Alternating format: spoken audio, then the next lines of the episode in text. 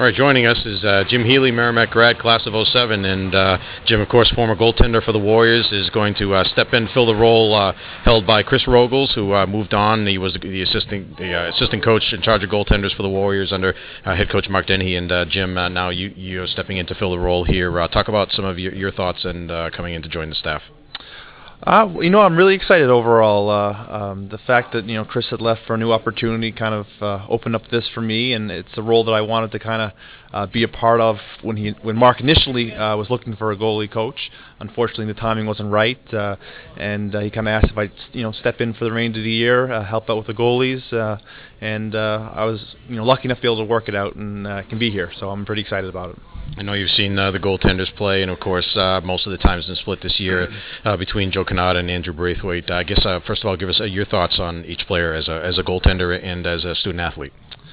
Well, the, the both uh, I think have done extremely well. Um, you know, I, I, actually have got to obviously played with Andrew. Uh, Andrew was a freshman my senior year, um, so I've I've known him quite well, and uh, you know, student athlete wise, he's he's a fantastic student, um, and he's done a great job in that. I mean, he really didn't get a whole lot of time my my uh, my senior year. Um, he's kind of behind myself and Pat Watson, but uh, really has put up some great numbers. Um, has done a fantastic job.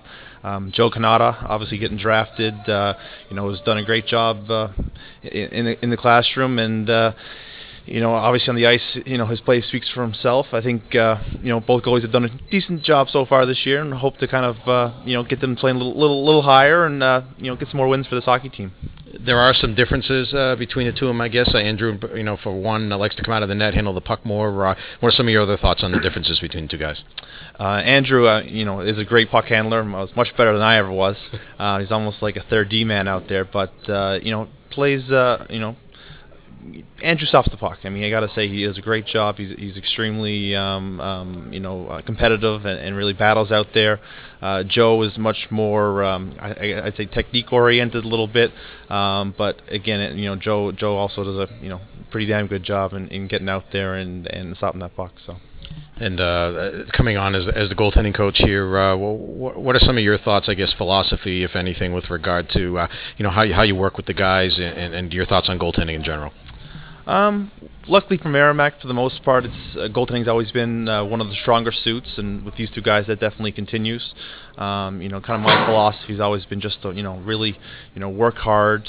Um, you know, kind of be a warrior out there and battle, and uh, you know, just try and you know work up making that first save. Um, luckily for these two guys, they've got a team now that can actually put the puck in the net and put up some serious goals. So um, it definitely helps take the pressure off the goalie a little bit, and uh, you know these guys can be very successful, I think, with this team. And you played the game, obviously, as we mentioned, uh, goaltender for the Warriors for four years. Uh, uh, how, how, much of the game, I guess, is, is mental, and how much of it is, is, is physical and getting yourself physically prepared?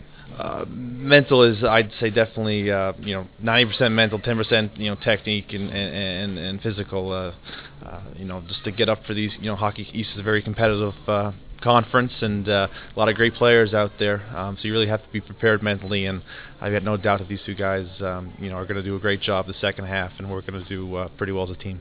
Well, for some of the folks who are tuning in to this and they don't remember you from a few years ago, let the folks know what, what have been doing the last few years.